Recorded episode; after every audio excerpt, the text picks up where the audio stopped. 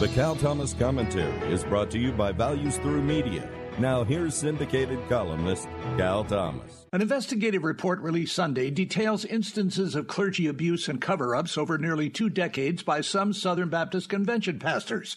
The report also reveals how some of the alleged perpetrators denigrated those they had abused, either to keep them quiet or diminish their credibility.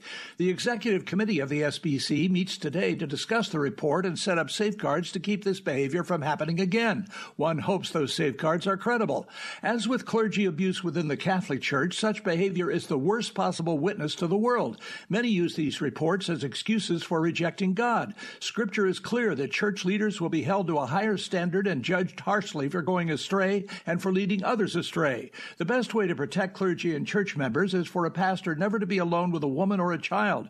We're all sinners and have the capacity to do great evil if we listen to Satan's voice. Jeremiah said, The heart is deceitful and desperately wicked. Who can know it? We must guard our I'm Cal Thomas.